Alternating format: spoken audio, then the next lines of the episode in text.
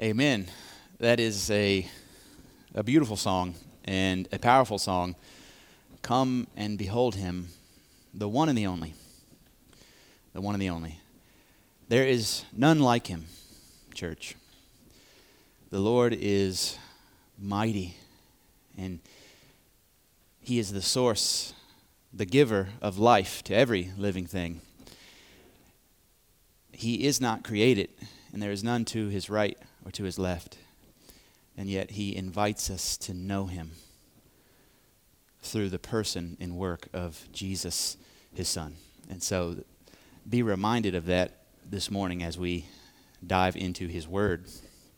We are continuing in our mini series now that it now that I'm doing it for a second week in a row in the Sermon on the Mount.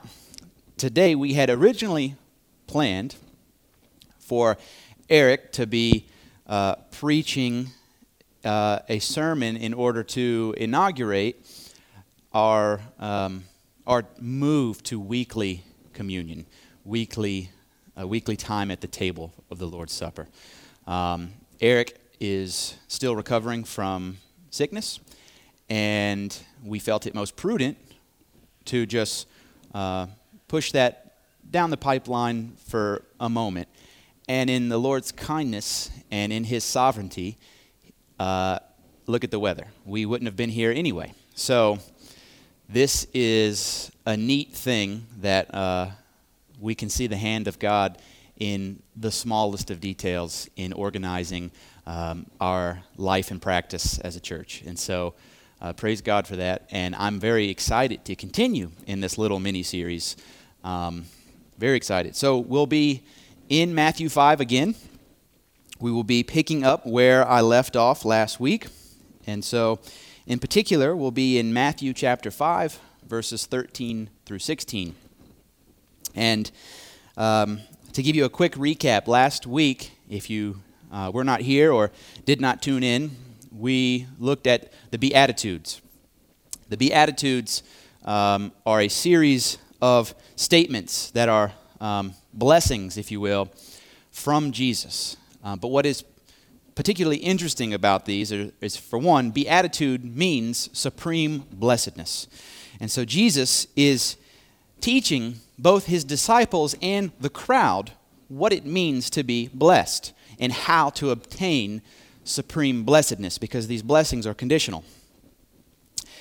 And the most important thing regarding the entire Sermon on the Mount is to know the thrust behind it in the context of what's happening. And it's this I'm going to remind you, for those that did hear last week's sermon and for those that didn't, uh, this will be new, is that in verse, verse 1 of chapter 5, Matthew writes this Seeing the crowds, he went up on the mountain, that is Jesus. He went up on the mountain, and when he sat down, his disciples came to him. And so we see this point. It's early in Jesus' ministry where he has called his disciples, he's been baptized. I'm kind of going in reverse order. He had just called his disciples. Prior to that, he had, was baptized by his cousin John the Baptizer. The Father spoke his identity to him and declared him to be his son. And his ministry had begun, but this is still in the early, the early time of it. He does this, seeing the crowds, he goes up, he leaves them, he goes up a mount. And when he sat down, his disciples came to him. This marks the disciples leaving the crowd. They are parting ways with the crowd to be joined with Jesus. And this is the call to discipleship for all that you might leave the crowds, that you might leave the world you know and be joined to Him, to sit with Him and rest with Him. And then He gives, in this context, He gives the Beatitudes. And the Beatitudes were particularly pointed towards the disciples. But they also served as a standard of true righteousness in truly how the world works because we see these conditional blessings and we see that the least of these are going to be inheriting the most rewarding of blessing, the most, uh, the most, uh, the blessings that have the most reward in this world. And so we saw that it's the poor in spirit who will inherit the kingdom of heaven. It's the meek that will inherit the earth. It's those who mourn that are comforted. It's those who hunger and thirst for righteousness that will be satisfied. And so Jesus gives these blessings that, again, are conditional on you being the type of person that he's saying the disciples must be in order to be blessed with the particular outcome. And so he spoke that to those who left the crowds and joined him, and who left everything they knew to submit to Jesus as the Christ. And so it is from there that we pick off, we pick up, we pick up in verses 13 through 16. So if you will, read with me. You are the salt of the earth. But if salt has lost its taste, how shall its saltiness be restored? It is no longer good for anything except to be thrown out and trampled under people's feet. You are the light of the world. A city set on a hill cannot be hidden. Nor do people light a lamp and put it under a basket, but on a stand, and it gives light to all in the house. In the same way, let your light shine before others, so that they may see your good works and give glory to your Father who is in heaven. Let's pray. Jesus, you are the one who calls us to yourself. You have come from the glories of heaven above. You came as a man, and we bear witness to the fact that you incarnated among us and that you called men unto yourself and that you fulfilled every obligation, every necessity that the Father called you to and that the law demanded. And you became for us our righteousness. You became sin that we might become your righteousness. And so we praise you today, and I pray that we would see the call to discipleship, it, that we would see it in full view of the cross and in full view of the last day when we will see you face to face. Lord, give us clarity in your word today. I pray, Spirit, that you would cut and divide from within, and that uh, your word would be magnified in our hearts and in our minds, and that you would be exalted in our midst. Jesus, we praise you and we ask that you would move now. In your name we pray, King Jesus. Amen. So, picking again, picking up right off of the Beatitudes, keep in mind this division, this separation from the disciples and the crowd. The disciples have been joined to Jesus. And Jesus says, You are the salt of the earth. He's not speaking to the crowd. He's not speaking to the crowd. This is directed at those who have left the crowd and have joined Jesus. The crowd simply hears the standard of discipleship. But the statement is not for them. You are the salt of the earth. I have three points for this sermon, and um, the first two are intentionally cheeky. I wanted them to be memorable, okay? So if you're taking notes, the title of the sermon is simple Salt and Light. But my three main points are stay salty. The second point is stay lit. And the third point is glorify God. I hope that my that my uh, future self, 20 years from now, isn't embarrassed by these um, these subtitles, these divisions. But I wanted them to be memorable because I feel I fear that much of the modern church glosses over the Sermon on the Mount in general, but in particular, what it, mean, what it means to be salt and light. Um, because salt has become such a commodity to us in modernity that we don't quite understand what Jesus means. Some things make sense, but there's a history of, of salt and its value to society that we're going to look at um, because without it, you don't understand what Jesus is saying. And the disciples do understand what he's saying. And so we need to bridge the gap. And so, my first point stay salty. Jesus says, You are the salt of the earth. The emphasis on you. Again, this is to the disciples. But we must ask the question why salt? Why salt? Well, there's three, uh, there's three things that salt does, okay? Salt purifies, salt preserves, and salt seasons. Those are its three primary functions, at least with regards to this text. Salt purifies, salt preserves, and salt seasons. Salt was used to purify that which was offered sacrificially to God under the old covenant. In Leviticus 2:13, um, the law says this: "You shall season all your grain offerings with salt.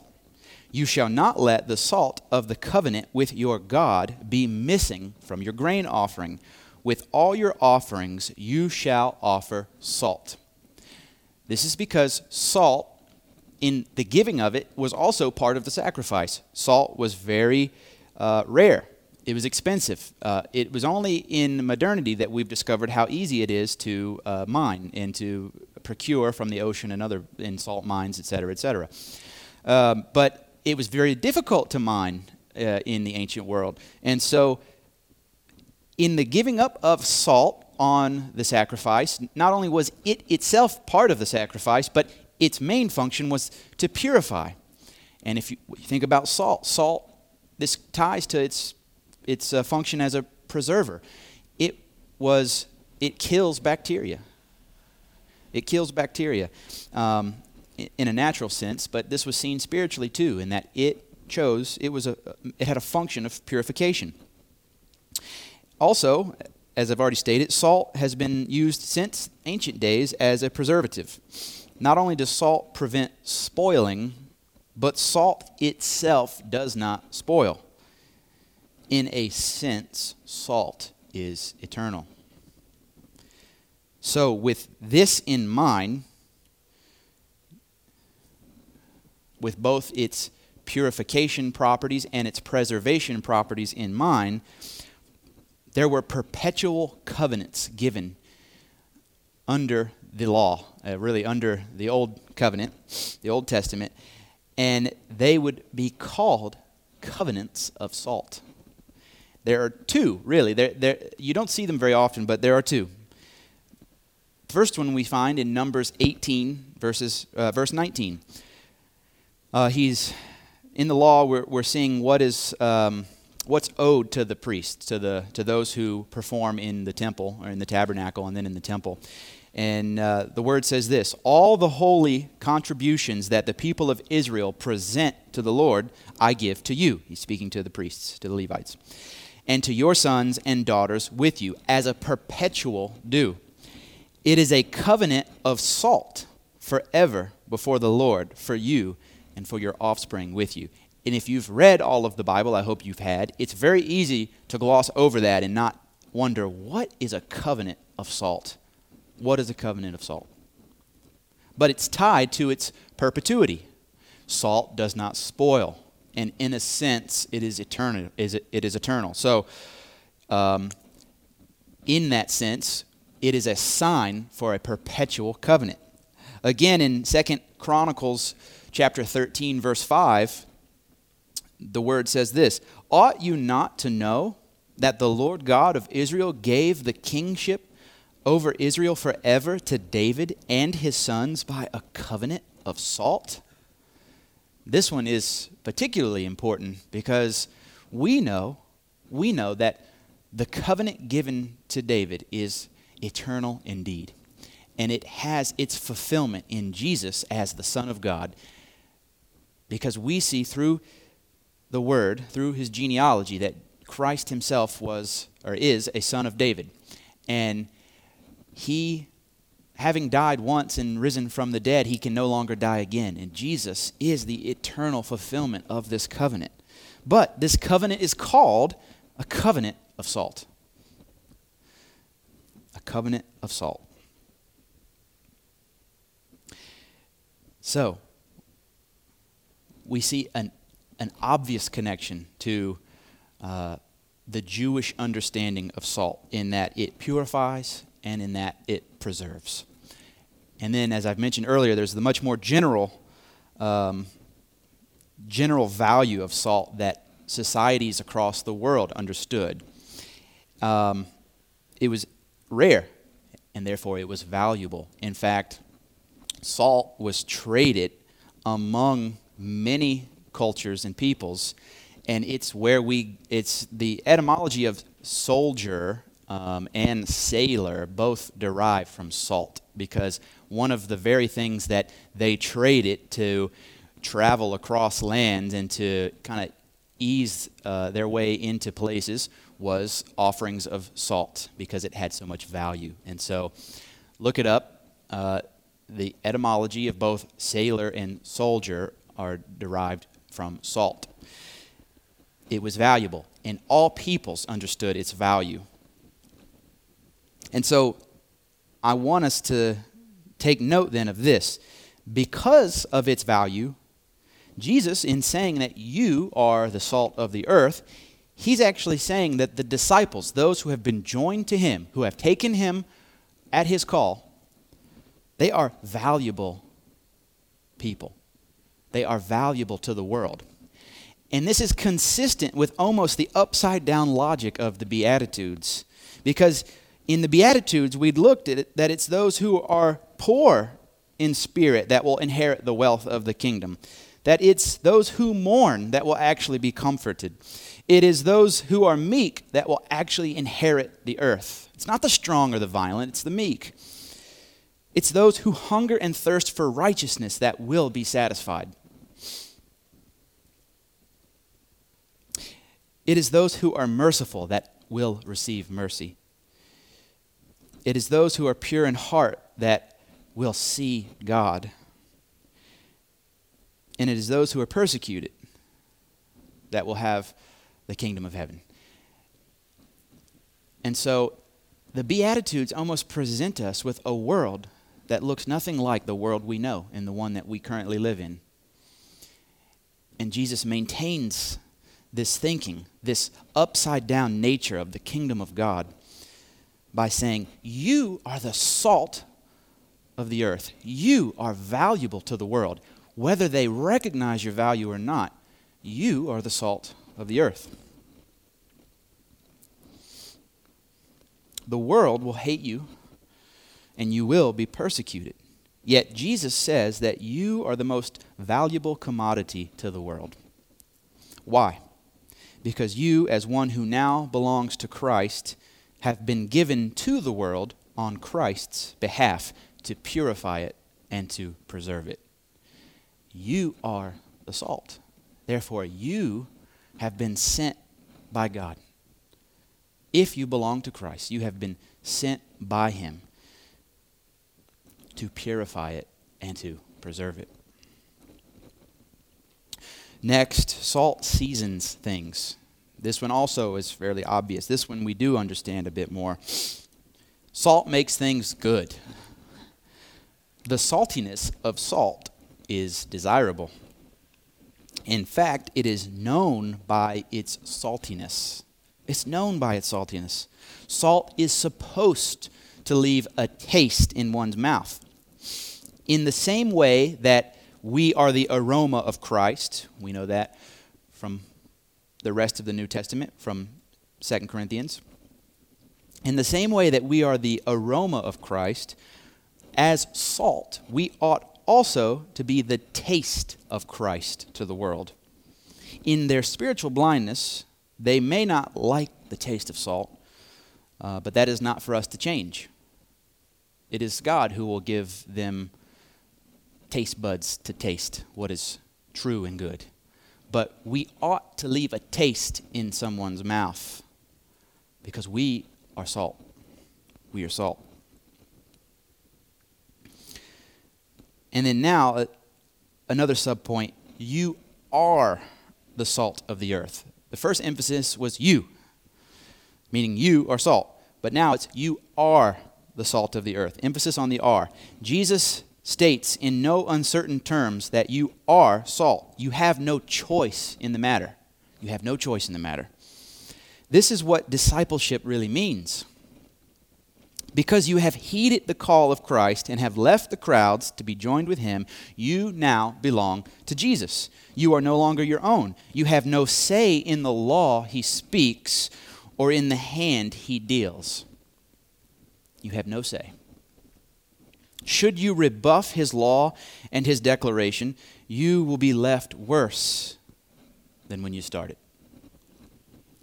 For if salt has lost its taste, how shall its saltiness be restored? Salt that has lost its saltiness is no good. In fact, the only reason salt is known to be salt is because of its taste. When saltiness is gone, it can no longer purify, it can no longer preserve, it can no longer season. It is worthless it is worthless. It has value to no one. Therefore, it is thrown out into the streets to be crushed underfoot. You are the salt of the earth.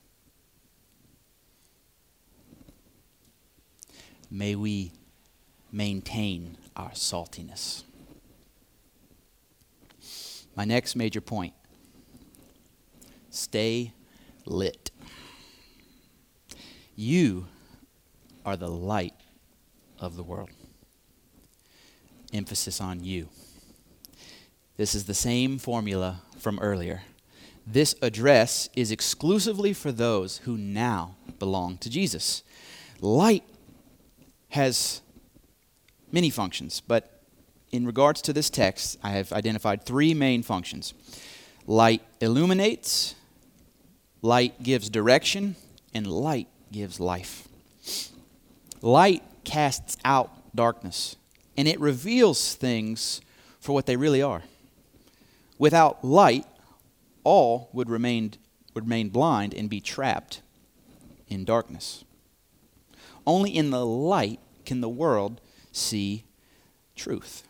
The light, therefore, reveals the truth of God and his rule and his reign to the world, that they might not remain in darkness. We see in John 1 that Jesus was the light that came down so that men might have might see the light and become light in him. And so Jesus says in no uncertain terms that you disciples you are the light of the world. If you aren't familiar with Plato's Cave, I would recommend you look it up after uh, our time together this morning.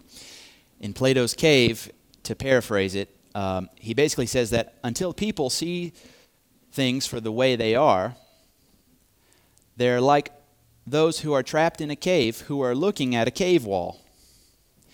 And there is a puppeteer of sorts behind them with a little bit of light, just a little bit, and he's casting shadows. He's making shadow puppets. And they're looking at that cave wall, and the whole time they think that is the world. That is reality. And even though there's a little light there, the light is skewed, and it's only one direction. And therefore they think they think it is truth. But you church, being the light of the world, must shine brightly because much light is required to cast out much darkness. If you really want to reveal to the world the way things really are, you must shine brightly. Your illumination must be strong. Light gives direction, it serves as a beacon or a lighthouse, if you will. Even from a far distance, light shines and therefore gives a bearing to those who are lost and wandering. There potentially are people in your lives now who, depending on how much they know you and how close they really are to you, they might see in you something strange, something different. They don't quite know what it is, but it stands out from the crowd. Hopefully, that thing is the fact that you belong to Jesus, that you are not like them, because you know the Christ. And from a distance, they see your peculiarity, they see your strangeness. And that is exactly how it should be. And as they draw near, may your light grow brighter and brighter, and may it expose things to them. A city on a hilltop shines brightly, for it is the collection of many lights. In the same way, the church is filled with many lights that all have their source in the light, Jesus Christ in a real sense, we are like the moon. The moon often shines very brightly on a clear night with a full moon, and all of its light is sourced from the sun. It's the most amazing thing. We take it for granted. But have you ever looked on a clear night when the moon is close and full and you can see things? It actually is casting a shadow because it's that bright it's magnificent looking. And yet, it is a fraction, a very small one at that, of the light that is actually uh, radiating off the sun at the center of our universe. The moon's light is sourced from the sun. And in the same way, our light that we shine is first sourced from the light that has come down. And so may we shine brightly because His light is there. It is abundant and it casts out darkness always. So may we be like a bright burning light that is sourced from the true light of heaven. Next, light gives life by God's design, the entire earth is given life from the power of the sun.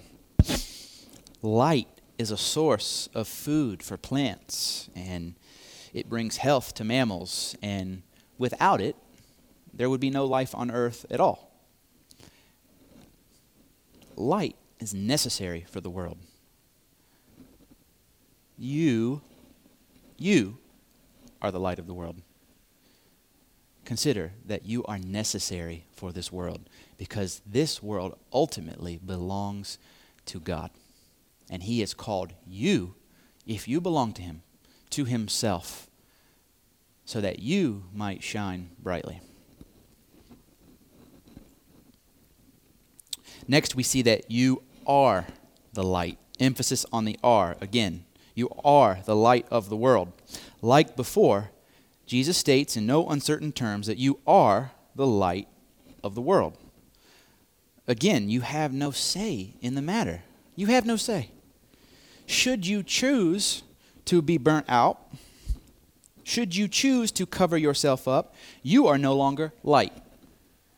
And if you are no longer light, what good are you? What good are you?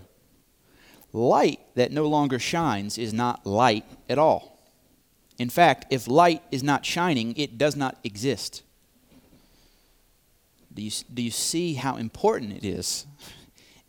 Its function is uh, key to its survival. its identity is so tied and intrinsic to its function that without shining, it's not light. Therefore, do not hide yourself away under the basket of fear and shame. Rather, stand high and stand firm as the light of the world. Stand high and stand firm. You are the light of the world.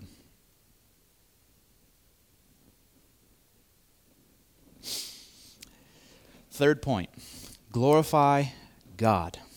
Glorify God. We, the disciples of Jesus, are the church. And as the church, we are the prophetic witness that Christ has left in the world. Jesus, in the Sermon on the Mount, is literally bridging the gap from the old covenant, the law of Moses, and he's bringing the disciples into conformity with his will and ways and giving them true a, a true um, move. He, he's revealing truly what the fulfillment of the law looks like in him. And so with this happening jesus is preparing his disciples to complete his ministry after his resurrection and it starts here. This is not separate from the rest of his teachings or from what happens in the book of Acts, but this is his call to them. And he's giving them the law of Christ. And so we, as those who have been joined to him, are the prophetic witness that he has left in the world. Therefore, we must let our light shine. Therefore, we must be salty if we hide, if we hide our light, if we lose our taste, we're, we are acknowledging not only that we do not trust Jesus, but that we actually do not belong to him. Remember, he made in no uncertain terms that you are salt, you are light. This is his design. Do not rebuff him. But then we must ask the, must ask the question how do we know our works are actually good works? Or, in other words, what is it we must do? Well, he explains much of this later in the Sermon on the Mount, but the litmus test is given here. The litmus test for our works is this that God through us that God is both seen and exalted. Seen and exalted. This is how we know that our works are truly good, when they reveal God the Father. You see here in verse 16, in the same way, let your light shine before others, so that they, meaning the crowds, the world, so that they may see your good works and give glory to your Father who is in heaven. And so there's this juxtaposition made that the Father, He's still in heaven. That's where He is. And so you, as those who have answered the call, are the visible witness of God on the earth. Christ came and we know that he is the invisible image, the image of the invisible God. We know that from Colossians, that Jesus has revealed to us the fullness of the triune God. And yet, there is still much mystery. We still see through a mirror dimly or through glass darkly. We still we still have much more glory to see on that last day, on that glorious day. And in the meantime, Jesus has called us as his disciples to be his prophetic witness. And so it is by our good works that the Father is seen. It is by our good works that the Father is seen. But we still must ask the question. So we know that when he is seen, our works qualify as being good works. But what's the best work? What's the best good work we could be doing? What's the most light we can shine? What's the best salt we can offer? The best salt we can be? Well, we must ask the, must ask the question what act in redemptive history most visibly demonstrated the heart and holiness of God and has, and has caused God the Father to be praised by multitudes? What act? The incarnation, the crucifixion, and the resurrection of Jesus Christ, the Son. It is in this that we see the f- most fullest expression of his heart towards sinners and his standard of righteousness. The cross marks that standard. We see his holiness in it all. In fact, we call the church, through history, has called the proclamation of this event or these collective events the gospel, the good news. So, see the connection. What, what is the best work we could do? What, how do we know our work is a truly good work? Well, we know, at the very least, that it must be tied to the good news, the gospel.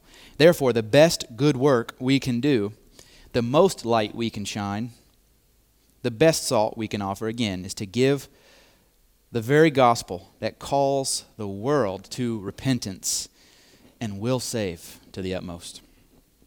This is the prophetic message we've been given.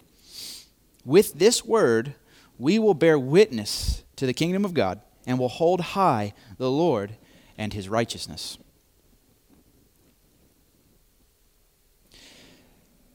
In giving the gospel, it must be complete. It must be complete. Earlier, I stated specifically that in the gospel we see both his heart towards sinners, his compassion and his mercy, his grace, but we see his holiness. And the cross must never be stripped of that sight. Jesus says in John 12 that it is the judgment of the world. His very his own crucifixion was the judgment of the world because that is the standard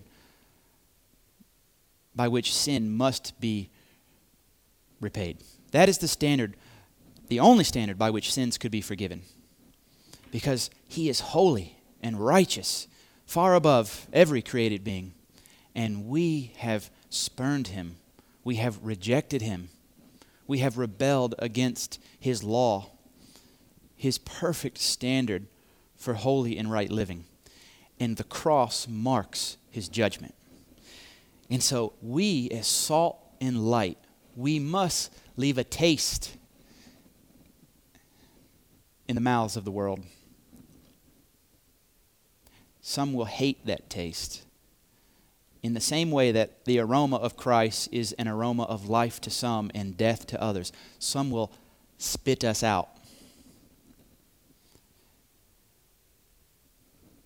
You are the salt of the earth, though.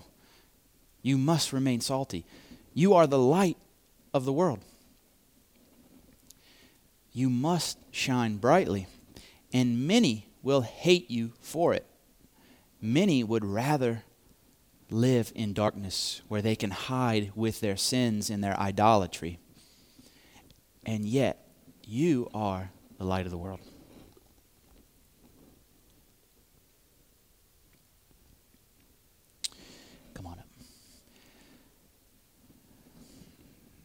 There is, there is no way out of the law of Christ that we have received. We must walk faithfully and obediently in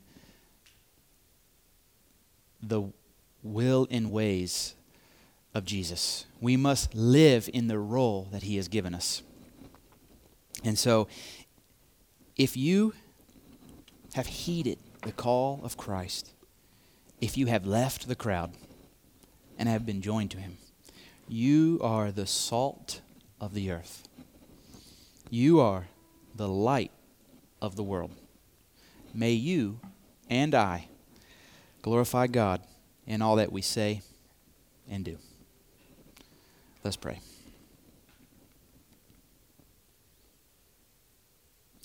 Lord Jesus, would you please, again, have your will and your way among us now?